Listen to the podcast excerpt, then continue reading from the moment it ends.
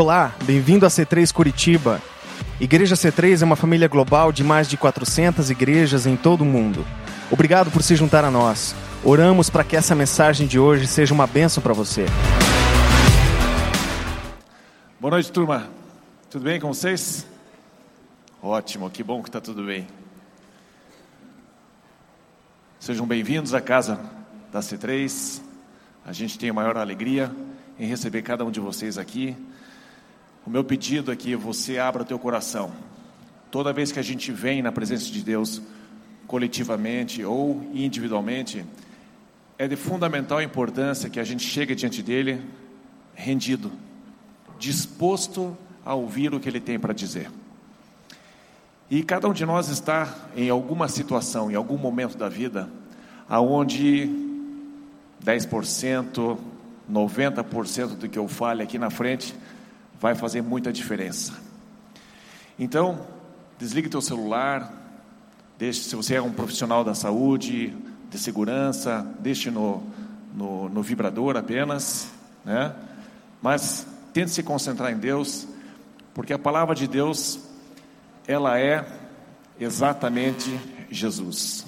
Em João 1 diz assim: No princípio era o Verbo, e o Verbo era Deus e o Verbo estava com Deus.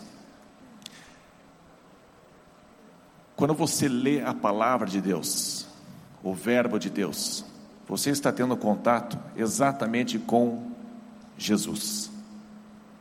Toda vez que você abre a Bíblia, Jesus está falando com você. Então não despreze um salmo, não despreze um provérbio, não despreze uma passagem histórica mesmo que seja de genealogia. Com certeza Deus tem algo para falar para você. Eu gostaria de começar essa mensagem é, trazendo uma pesquisa que a Harvard fez. A Harvard tem uma fama gigantesca de é, pesquisas no mundo corporativo, executivo, e tem um artigo nessa revista que fala sobre como, ali diz, making of a corporate athlete. Como eu posso fazer de um executivo um atleta de ponta. Mas não um atleta apenas no mundo físico, mas um atleta no mundo executivo, no mundo corporativo. E essa pesquisa foi feita por durante 20 anos. E a conclusão que eles chegaram é de que você precisa ter uma certa pirâmide de performance. E eu quero explicar para vocês o que é que eles concluíram com essa pesquisa. Eles procuraram centenas de executivos que possuíam uma, um histórico de resultado expressivo. Constantemente na carreira deles, eles estavam alcançando grandes resultados. E assim, obrigado, Esdras. E assim, eles investigaram um pouquinho a respeito da vida dessas pessoas. E eles perceberam uma certa sequência ou certas camadas na vida dessas pessoas. Se você quer ser um executivo, quer ser um empresário de sucesso, essa mensagem já talvez seja 10% dela, já faça alguma diferença para você na segunda-feira. Mas é basicamente o seguinte: nós temos uma pirâmide de performance. A base é o QF, então nós estamos trabalhando o seguinte significado: Q é quociente, ok? E a próxima letra, por exemplo, QF é o quociente físico, a saúde dessa pessoa. Como base da pirâmide, a grande maioria desses executivos cuidavam muito bem da saúde deles.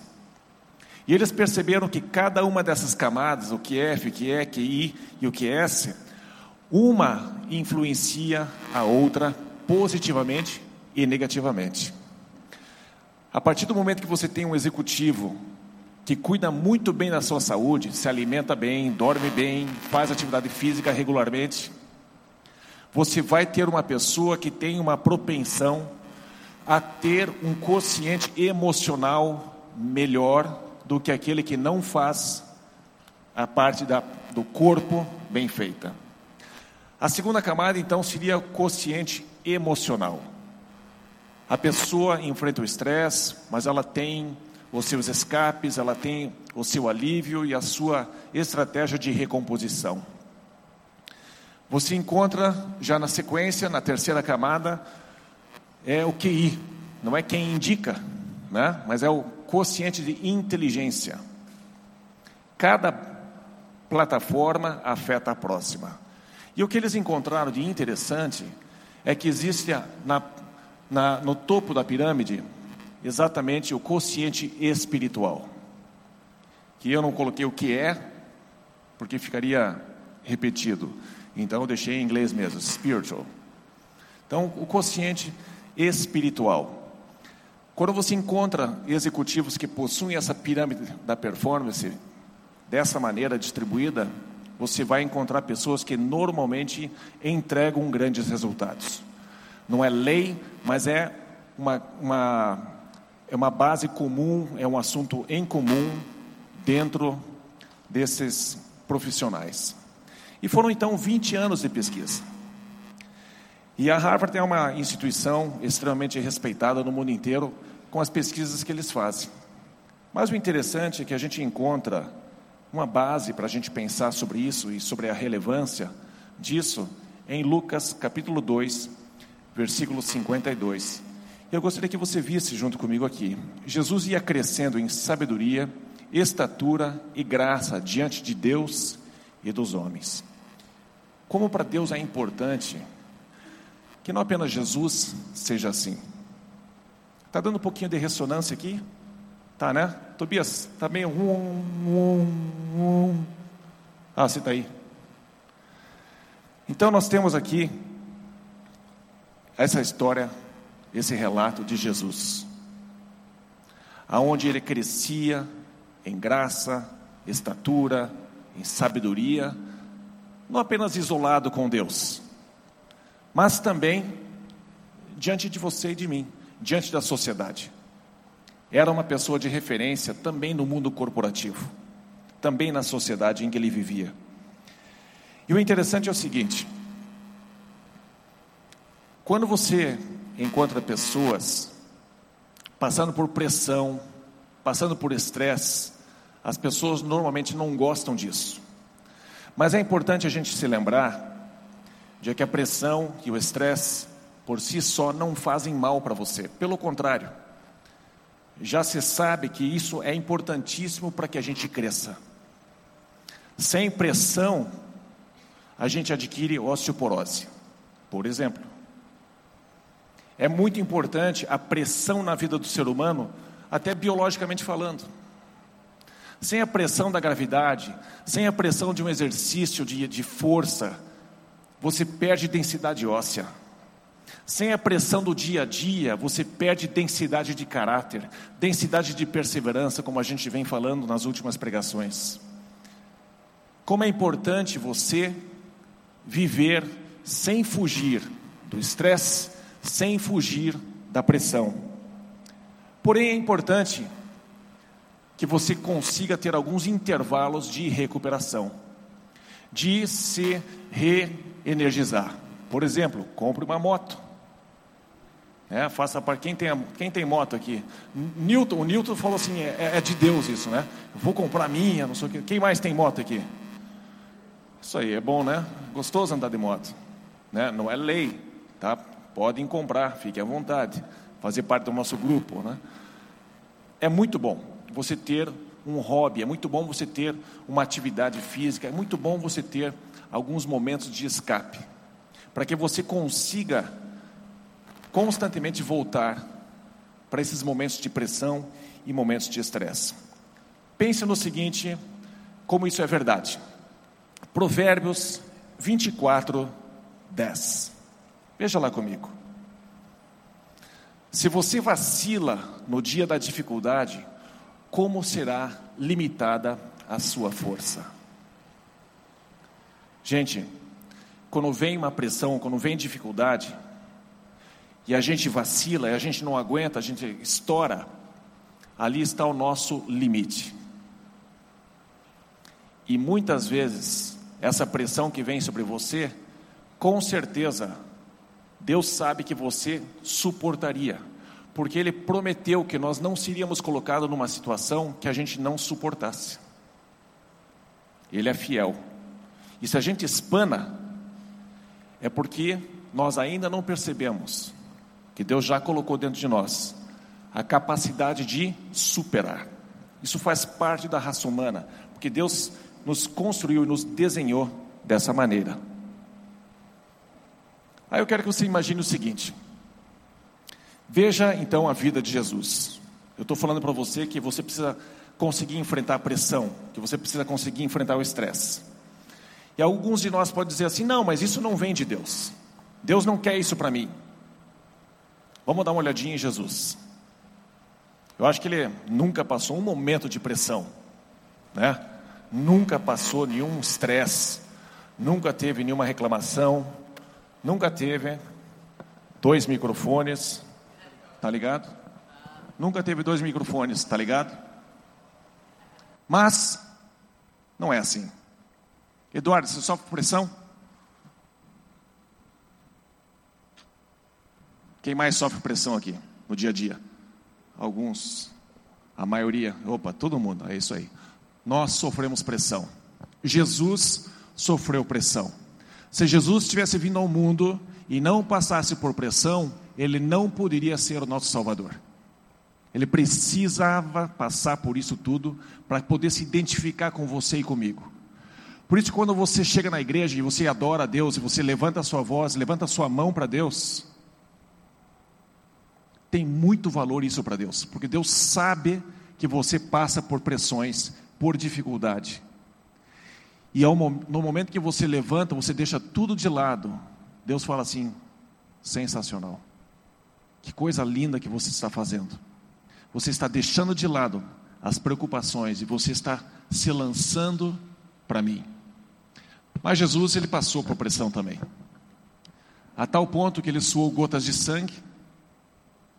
A tal ponto que ele falou assim: Deus, Pai, se possível, não me faça passar por isso. Jesus, não querendo passar por uma situação. Quantos de nós não queremos passar por uma situação, mas mesmo assim a gente acaba tendo que passar? Me lembro quando eu, faz, eu estava, acho que na, sei lá, acho que estava na, na, oitava série, ou primeiro científico. Quem de vocês é do primeiro científico, ainda na época que falava científico? Né? Hoje não fala mais isso mas antigamente falava. E eu falei, mãe, eu não aguento mais essa pressão. Eu queria passar dos meus 14 e já passar para os 65 eu estou aposentado. Não aguento mais essa pressão. Ela, que é isso, filho? Que é isso? E me, me repreendeu. E me disse, é importantíssimo passar pela pressão. Tem que superar a pressão. E Jesus foi assim. E na cruz, Jesus disse, enquanto as pessoas debochavam e xingavam, Jesus disse: perdoa-os perdoa-os. Chega um momento que ele diz: Está consumado. Terminei o que eu tinha que terminar. E ele ainda encontra energias, antes disso, olhar para um ladrão crucificado do lado dele e ainda ser gentil e dizer: Você será salvo. Ainda hoje eu vou te encontrar no paraíso. Jesus ele conseguiu manter a sua calma, a sua postura, a sua missão, e não se descontrolou, não, não ficou descompensado, não saiu xingando todo mundo, não desceu da cruz com um monte de anjos para dar uma surra em todo mundo. Não, ele perseverou, ele foi até o fim. E Jesus fez assim. E deste modo, a gente percebe como o consciente espiritual de Jesus era elevadíssimo, extremamente alto. E isso é importante, não apenas para Jesus, que tinha uma missão enorme, mas para qualquer um de nós, qualquer empresário, qualquer dona de casa, qualquer empregado, qualquer pessoa sobre a terra precisa ter essa pirâmide de performance. E eu quero incentivar você a abrir o coração e o entendimento para como fazer com que o nosso consciente espiritual aumente, porque ele é fundamental para que a gente não se perca na vida. Jesus ele manteve o seu consciente espiritual é, escancaradamente alto, porque ele tinha valores muito claros diante dele. ele tinha também uma unção específica para fazer o que ele estava fazendo, e ele também tinha um propósito muito claro na sua vida. Ele sabia muito bem o que ele foi fazer. Em João 3,17, nós temos a expressão ou a, a missão de Jesus, que era vir a esse mundo não para condenar o mundo, mas para salvar o mundo. Pois Deus enviou o seu Filho ao mundo não para condenar o mundo, mas para que esse fosse salvo por meio dele. Jesus ele conseguiu em meio à pressão, ainda assim deixar claro, ele tinha claro dentro dele qual é o meu propósito, o que é que eu vim fazer aqui. Ele não se deixou levar pelas emoções e por uma reação carnal, de simplesmente reagir. Ele sempre mantinha o propósito que Deus tinha dado para ele, diante dele. Ainda que fosse justificável ter uma reação, e a gente se justifica, mas na verdade a gente só explica a nossa reação, ela não se justifica. Mas assim Jesus ele tinha esse consciente espiritual bem elevado. Assim como o alimento é para o corpo, assim como o sentimento é para as emoções, assim como o pensamento é para o nosso intelecto. E aqui eu estou construindo essa pirâmide de performance. A revelação é para o espírito. Gente, se você quer aumentar o teu consciente espiritual, você precisa ter esta palavra muito forte no seu dia a dia. Revelação. E é por isso que eu montei isso aqui para a gente poder fazer um pouquinho de um exercício muito simples. E aí, eu vou brincar um pouco com vocês sobre a revelação. Revelação é uma informação especial disponível para poucos. Revelação é uma informação especial disponível apenas para poucos. Porém, jamais vai contra a Bíblia. Você não pode receber uma revelação de Deus que vai contra a Bíblia. Não é revelação. É qualquer outra coisa, menos revelação. Quanto maior a revelação, quanto mais vezes você tem revelação de Deus, maior é o seu poder interno, maior é a sua capacidade. E aqui eu quero entrar no assunto: como eu aumento o meu quociente espiritual. E aqui eu tenho um cenário. Tenho aqui minha, minha cozinha com meu micro-ondas. Tenho uma geladeirinha. Eu tenho minha, minha mesinha onde eu sento. Vou tomar uma coca daqui a pouco. Deixa eu ver se ela está fria. Está fria. Dá para tomar. Tem um pequeno lugar de leitura. Tem um banheiro. A privada está meio suja mesmo, né? Mas é, é de barro tá? Fátima, é barro, tá? Só barro. E eu tenho aqui meu pequeno espelho da vaidade, pentear meu cabelo, o que eu pouco tenho. Né? Não fala nada, Marcos. Você também não tem muito, não. Esdras também não. Quem mais é careca aqui queria ter mais? Ali é o nosso amigo, né? Felipe, né? Quem mais? O Gustavo. Tem um monte de gente frustrada aqui. Está indo para o céu aos poucos, né? Cabelo por cabelo. Mas assim, como que eu aumento meu consciente espiritual? É através da meditação. Meditação não no sentido oriental, ok? Aonde eu simplesmente sento e hum, e eu esvazio a minha mente. Gente, mente vazia é a oficina do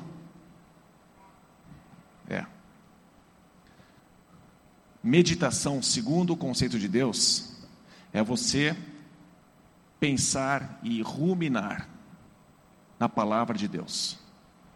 Quero que você veja Salmo capítulo 1 e veja o que diz ali. Versículos 1 e 2.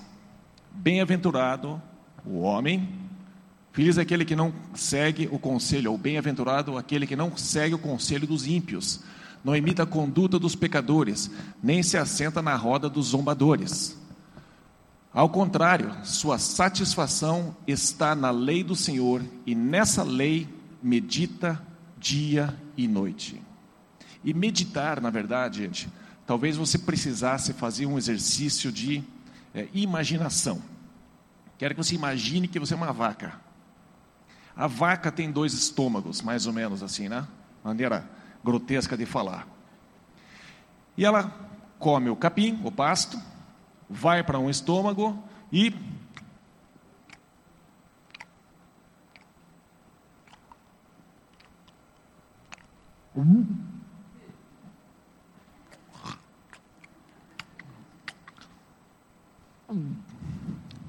E vai e volta, e vai e volta.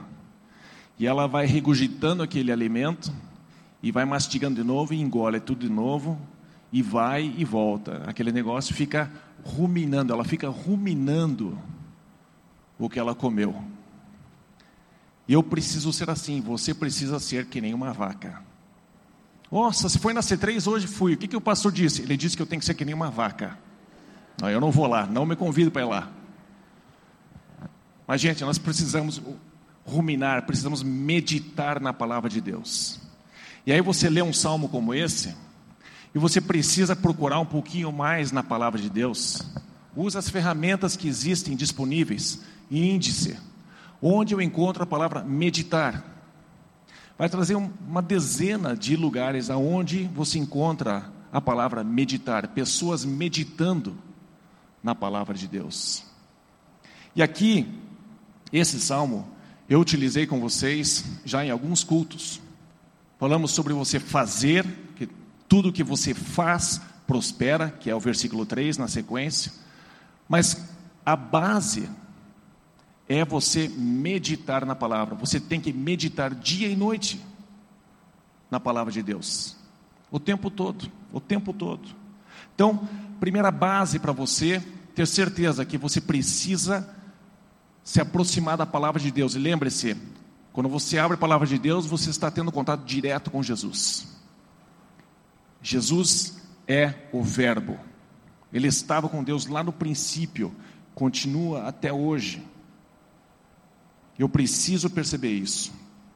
Dá mais uma olhadinha num outro salmo, Salmo 63, versículos 5 e 6. Fala sobre você ir dormir. A minha alma ficará satisfeita como quando tem rico banquete. Nossa, olha que delícia. Com lábios jubilosos a minha boca te louvará. Próximo. Quando me deito, lembro-me de ti. Penso, ou medito, em outra versão, em ti durante as vigílias da noite. Não vai dormir assistindo televisão. Não vai dormir ouvindo um pagode. Durma meditando em Deus. Ah, mas eu sou obrigado a fazer isso? Não. Mas você pode.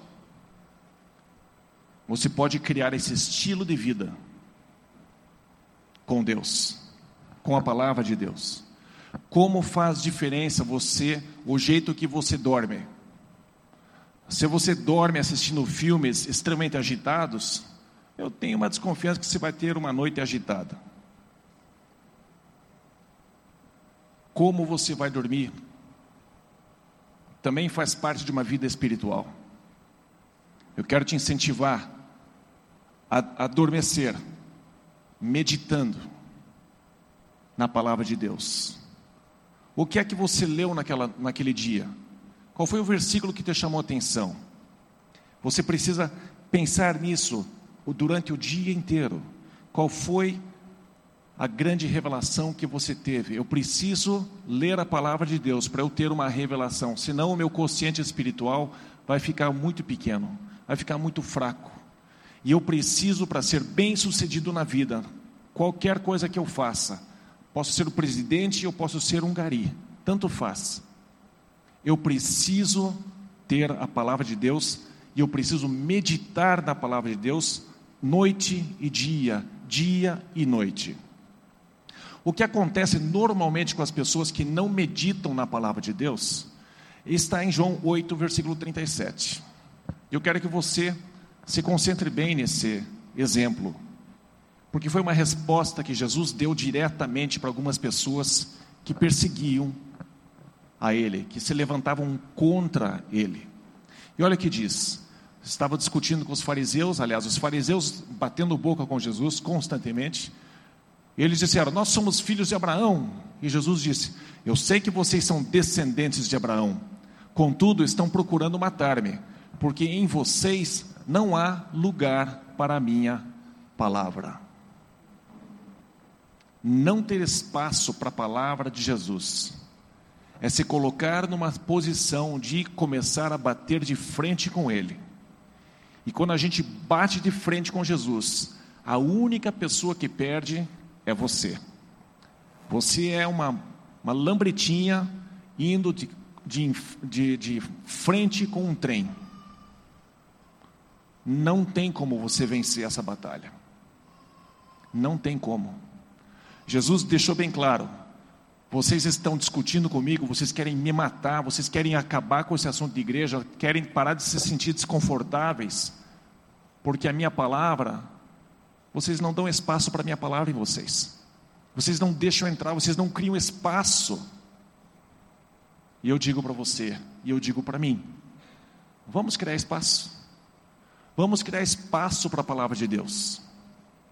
Vamos deixar a palavra de Deus entrar dentro da gente. Vamos permitir que a nossa alma, o nosso espírito tenha sobre o que meditar. Porque se a palavra de Deus não entrar em nós, a gente não tem o que meditar. Nós vamos ficar pensando no futebol, vamos pensar em mil outras coisas, menos na palavra de Deus. E como exemplo, eu quero te dar aqui se você fosse para um rodízio numa churrascaria. Aí nós, me diga aí, Newton, qual é a churrascaria que você quer ir? Badida, pronto. Hã? É, rodízio, mané. Até o grilo, falta com criatividade, tem tantas. Qualquer coisa que você fale agora, só vou te descer a lenha, né? A pior coisa que tem é você, hã? Pagando, tá valendo. Tá bom. Aí Vamos todo mundo lá comer um rodízio na churrascaria. Coisa boa. E aí, metade aqui, tudo mané, come um misto quente em casa, mais um café com leite, lá por 11 e meia, meio-dia, come bastante, mais um ovo e um pouco de mingau. E mais um miojo. E aí vai para a churrascaria no rodízio. Olha, Metade dos mané faz assim. A outra metade, que não é mané, fica no dia anterior sem comer, acorda, não come, toma um laxante para livrar mais espaço ainda, para ficar 100% liberado espaço para comer nhoque frito, comer picanha, filé argentino, costela, cupim, tudo que é porcaria, sushi, tudo come, come, come, come, come, come, come, come, come, come, come, come, come, come, come. Por quê? Porque ele abriu espaço. E ele está com apetite.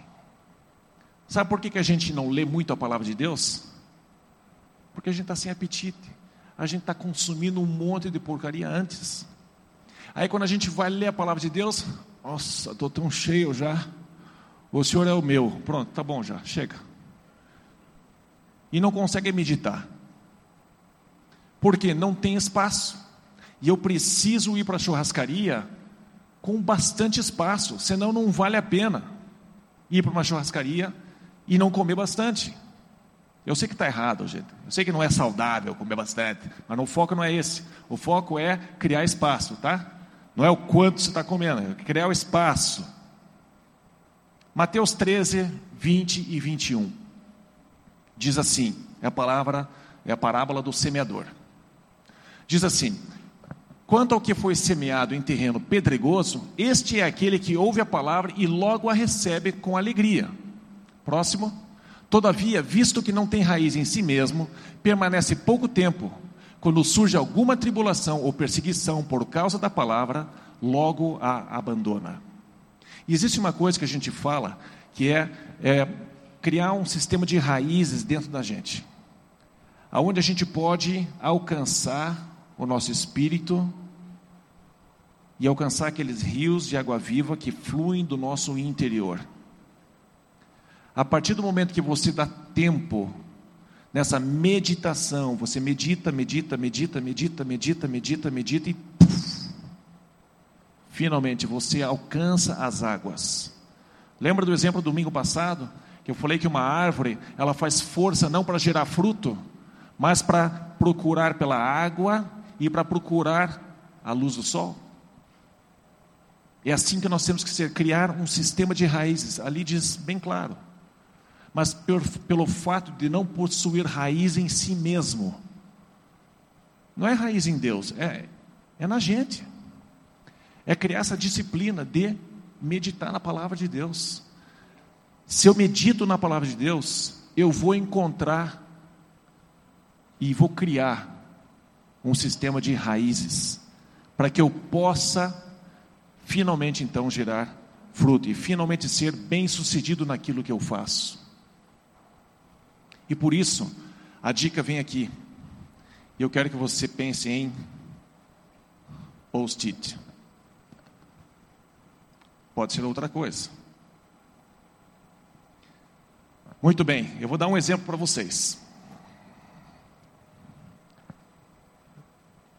Alguns domingos atrás, eu citei para vocês um versículo que me chamava atenção e aquilo lá fazia parte da minha vida, certo?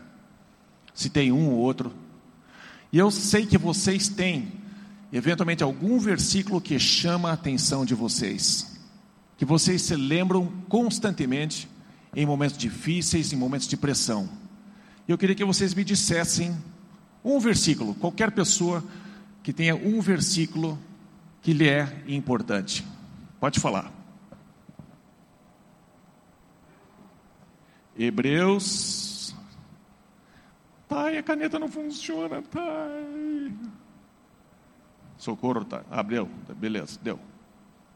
Hebreus. Desculpe. 11, 26. O que, que diz lá?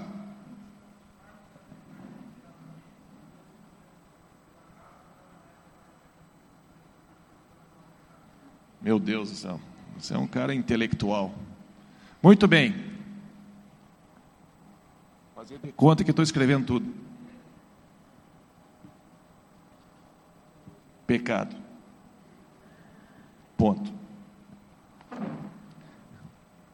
Gente, isso aqui é um exemplo simples para que você consiga meditar na palavra de Deus. Aí você faz o seguinte: você vai no banheiro, quando você vai fazer suas necessidades lá, desculpa, se acontecer alguma coisa aqui, é o ambiente que está propiciando né, proporcionando um certo relaxamento, tá? Mas vou tentar me controlar aqui, tá bom? Mas estou sentado aqui na, no vaso sanitário. E aí, eu tenho o rolo de papel higiênico aqui do lado. E eu ponho Hebreus 11, 26, porque esse versículo é muito importante para mim. O David vai colocar no Instagram, eu sentado na privada, claro. Para a comunidade internacional da C3 curtir. Mas eu sento no vaso sanitário e vou meditar. Aqui eu vou fazer aquele, hum, né? Como se eu tivesse tendo aquele momento hindu, são, né? Para acontecer alguma coisa. Mas eu estou aqui, hum, hum, hum, e aqui do meu lado eu, eu lembro do versículo, Hebreus 11, 26. E esse versículo é importante para mim. Eu não sei quanto a vocês, mas eu adoro investir mais tempo do que simplesmente o estritamente necessário para fazer as necessidades. Eu acabo pensando um pouquinho mais do que eu pensaria, né? Eu vou um pouquinho mais tempo lá. E aí eu penso. Eu não vou dizer para vocês o que, que eu levo para o banheiro de vez em quando, tá? Mas você pode começar a pensar sobre a sua vida. Estão rindo aí já. Tem muita foto aí, né? Mas pensar sobre a vida. Mas eu posso meditar na palavra de Deus. Me dá um outro versículo que é importante para você. Isaías 61, o que, que diz lá? O Espírito do Senhor me ungiu para pregar as boas novas. Gente, a palavra de Deus, ela é enorme. gigantesca, tem muita coisa lá. Cada um de vocês, em algum momento, vai ter um versículo que vai saltar aos seus olhos. E Deus vai falar com você. E o que, que é meditar? É você pegar essa palavra e anotar. Espalhe pela casa. Porque Deus está tentando falar com você. Deus está tentando fazer com que você perceba o tempo todo, não é só naquele momento, gente.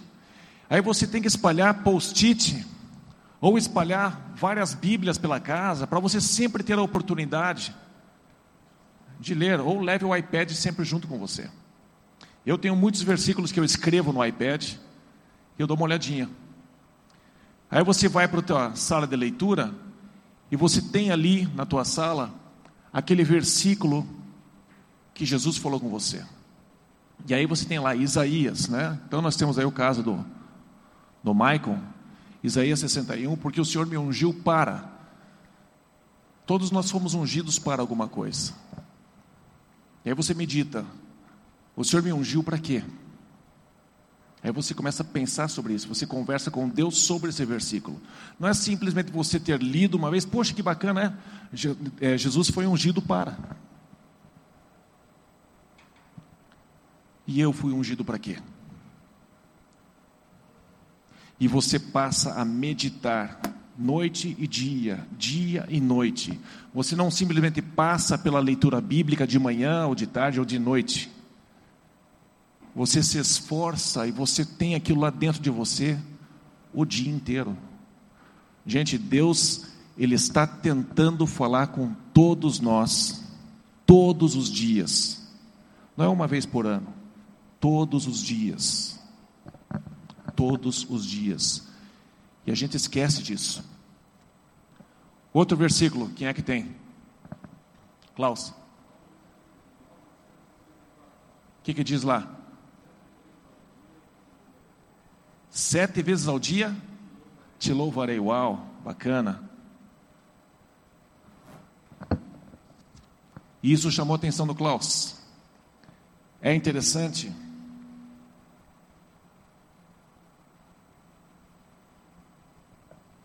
Eu vou me arrumar para sair. Antes de sair, para o aniversário, para o casamento, para a festa, seja lá o que for.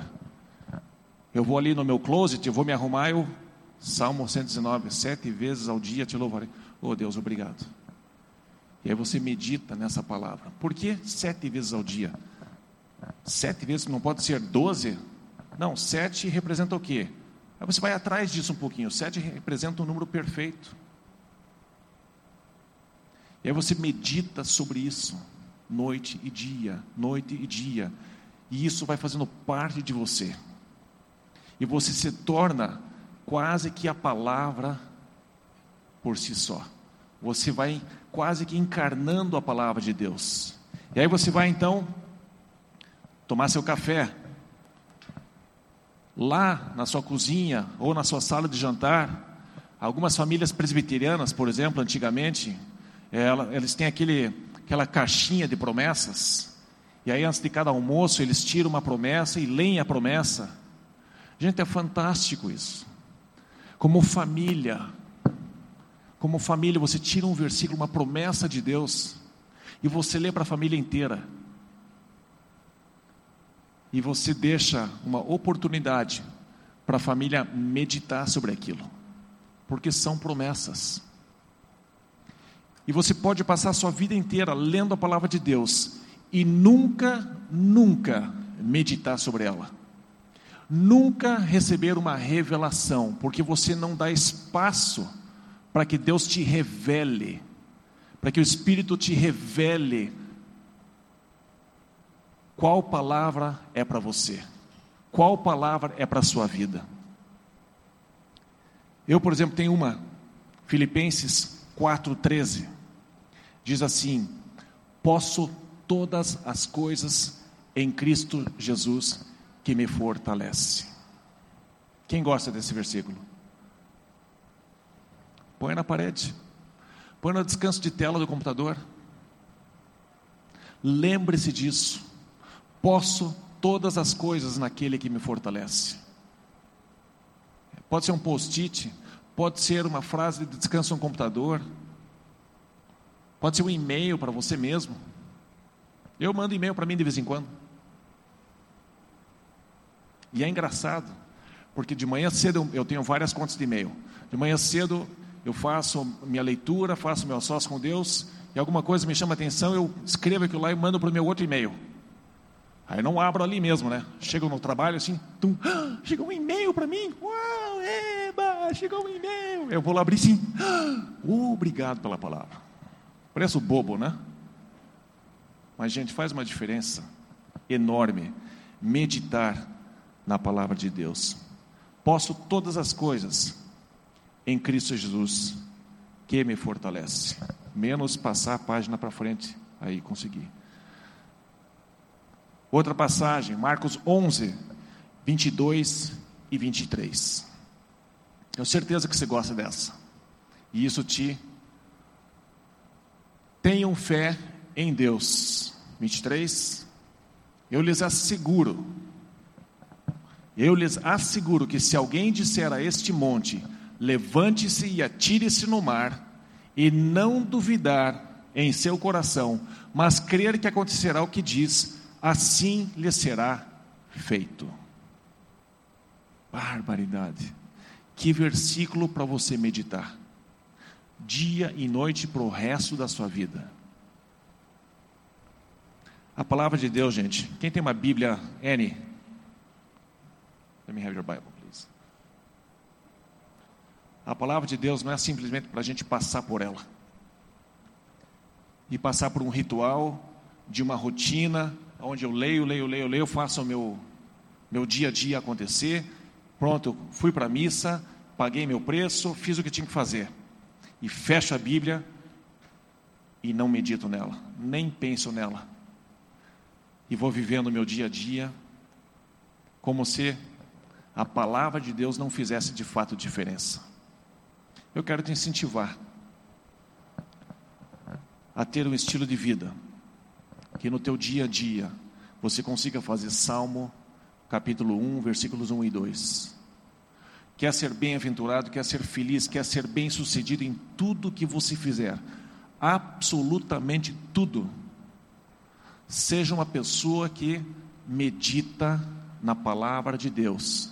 Não uma vez ou outra, mas medite nela dia e noite. Assim como Jesus assegura. Eu asseguro para vocês, de acordo com o Salmo capítulo 1, que tudo que você fizer, você vai ser bem sucedido.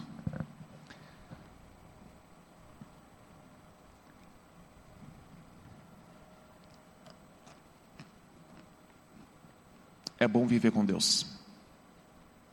Deus ele é fabuloso. Deus ele não é religioso. Deus não quer saber da sua rotina, Ele quer saber de você. Ele quer um relacionamento com você. Ele não está preocupado com o que os outros pensam, se você é fanático ou não. Ele quer simplesmente que você se apaixone por Ele. Deus não quer um relacionamento frio, Deus não quer um relacionamento religioso, Deus não quer um relacionamento onde você apenas cumpre uma tabela de horário. Bom, eu vou para a igreja, bom, eu vou ler de vez em quando a Bíblia, não vou falar mal de ninguém, eu vou ser um bom religioso. Deus não quer isso. Deus quer você. Deus quer você. Por isso que ele enviou Jesus. Por você. Porque ele literalmente, radicalmente, violentamente te ama. Pense sobre isso. Pense na, na profundidade desse pensamento, na profundidade dessa declaração. Ele te ama violentamente. Ele quer tempo com você. Ele quer que você passe o dia com Ele. Você tem passado o dia com Ele? Quando você vai dormir, você medita em algum versículo que ele te ensinou, que ele te mostrou? Você tem escrito a palavra de Deus, meditando nela dia e noite? Você acha que a sua vida está na altura que Deus quer que ela esteja? Se a sua resposta é não, é porque existe espaço para você meditar mais, dia e noite, na palavra de Deus. E a palavra de Deus é Jesus. Não despreze ao abrir a palavra de Deus. Alguém se aproxima, alguém senta aqui com você. Eu abro a palavra de Deus. Jesus Cristo. Jesus Cristo. Ele senta aqui.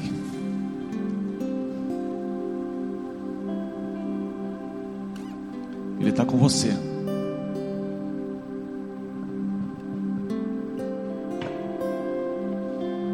E Ele quer apenas que você medite nele.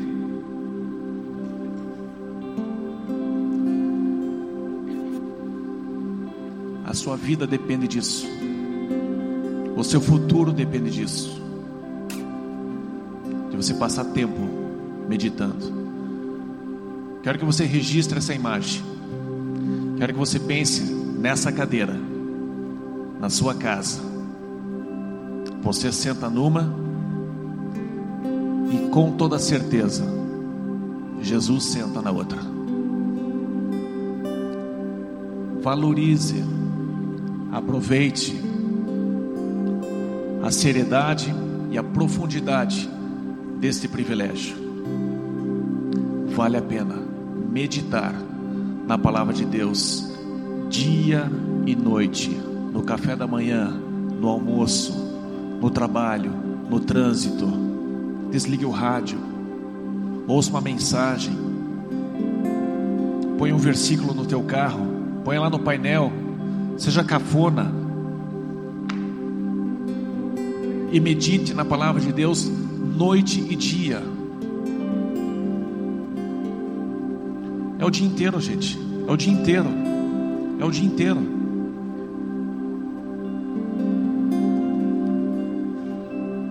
Tenha a sua mente cheia de Deus. A mente cheia de Deus.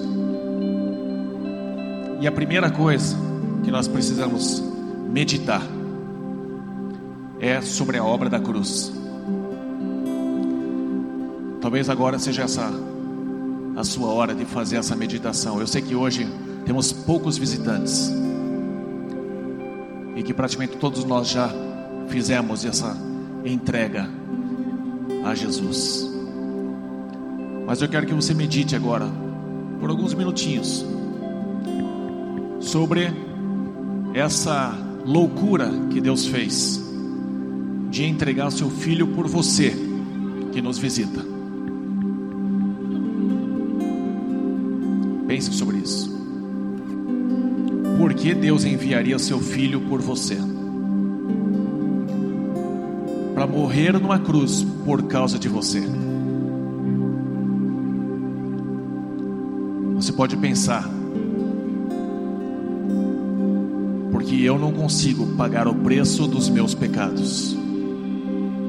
O salário do pecado é a morte eu não consigo me ressuscitar depois. Mas Jesus pode te ressuscitar. Pense sobre isso. O valor de Jesus é enorme. Ele morre numa cruz por mim. Está registrado na história que ele fez isso. Hoje estou em 2015, depois de 2016, depois de Cristo depois de uma pessoa. Quem é essa pessoa? O que é que ele fez? Ele fez isso por todo mundo, fez isso por mim. E o que, que eu faço com isso? O que, que eu faço com essa informação? O que, que eu faço com Jesus? Fica apenas como uma informação na história? Ou é algo que eu preciso fazer valer na minha vida? que é que você conclui? Jesus morreu para fazer um teatro? Ou Jesus morreu realmente por causa de você? E ele não apenas morreu, mas ele ressuscitou. E a pergunta que eu te faço é: você já entregou a sua vida para Jesus? Eu vou pedir que você faça um sinal com a sua mão. Se você quer entregar a sua vida para Jesus hoje. Amém. Estou vendo tua mão. Ótimo. Graças a Deus. Glória a Deus. Mais alguém deseja levantar a mão para Jesus? Alguém deseja fazer isso? Levante bem alto para eu enxergar você. Mais alguém? Ótimo alcancei o objetivo. Era ensinar a meditar.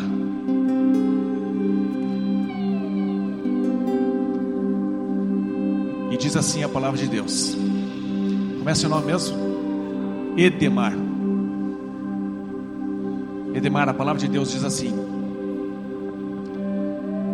Com o coração eu creio, e com a boca eu confesso a respeito da salvação.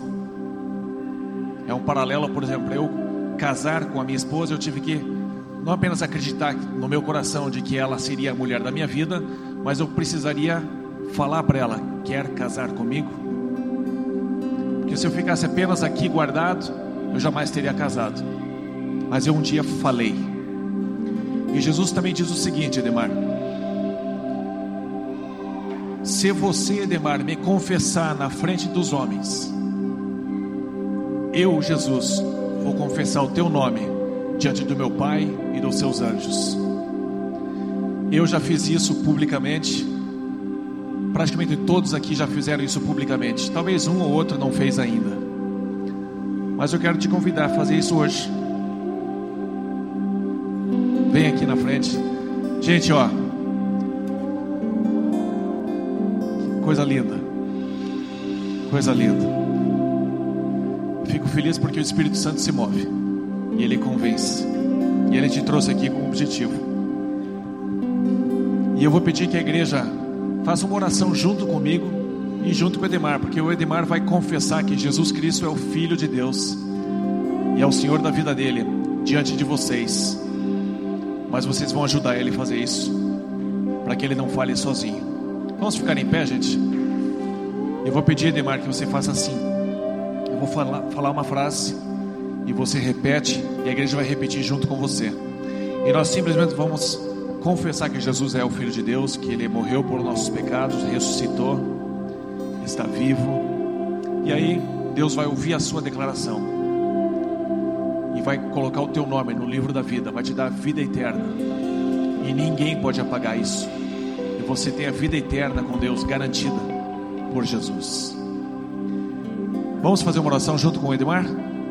Então, você vai falar assim comigo e junto com a igreja: Senhor Jesus, eu creio que tu és o Filho de Deus que morreu por mim, mas ressuscitou e está vivo à direita do Pai. Por isso eu te recebo como meu Salvador e o meu Senhor. E eu te peço, escreve o meu nome no livro da vida e perdoa todos os meus pecados. Em nome de Jesus. Amém. Amém. Amém. Vamos aplaudir?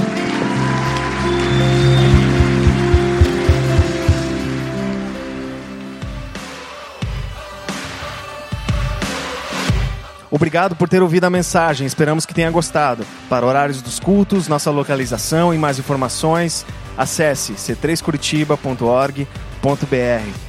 Deus te abençoe um grande abraço.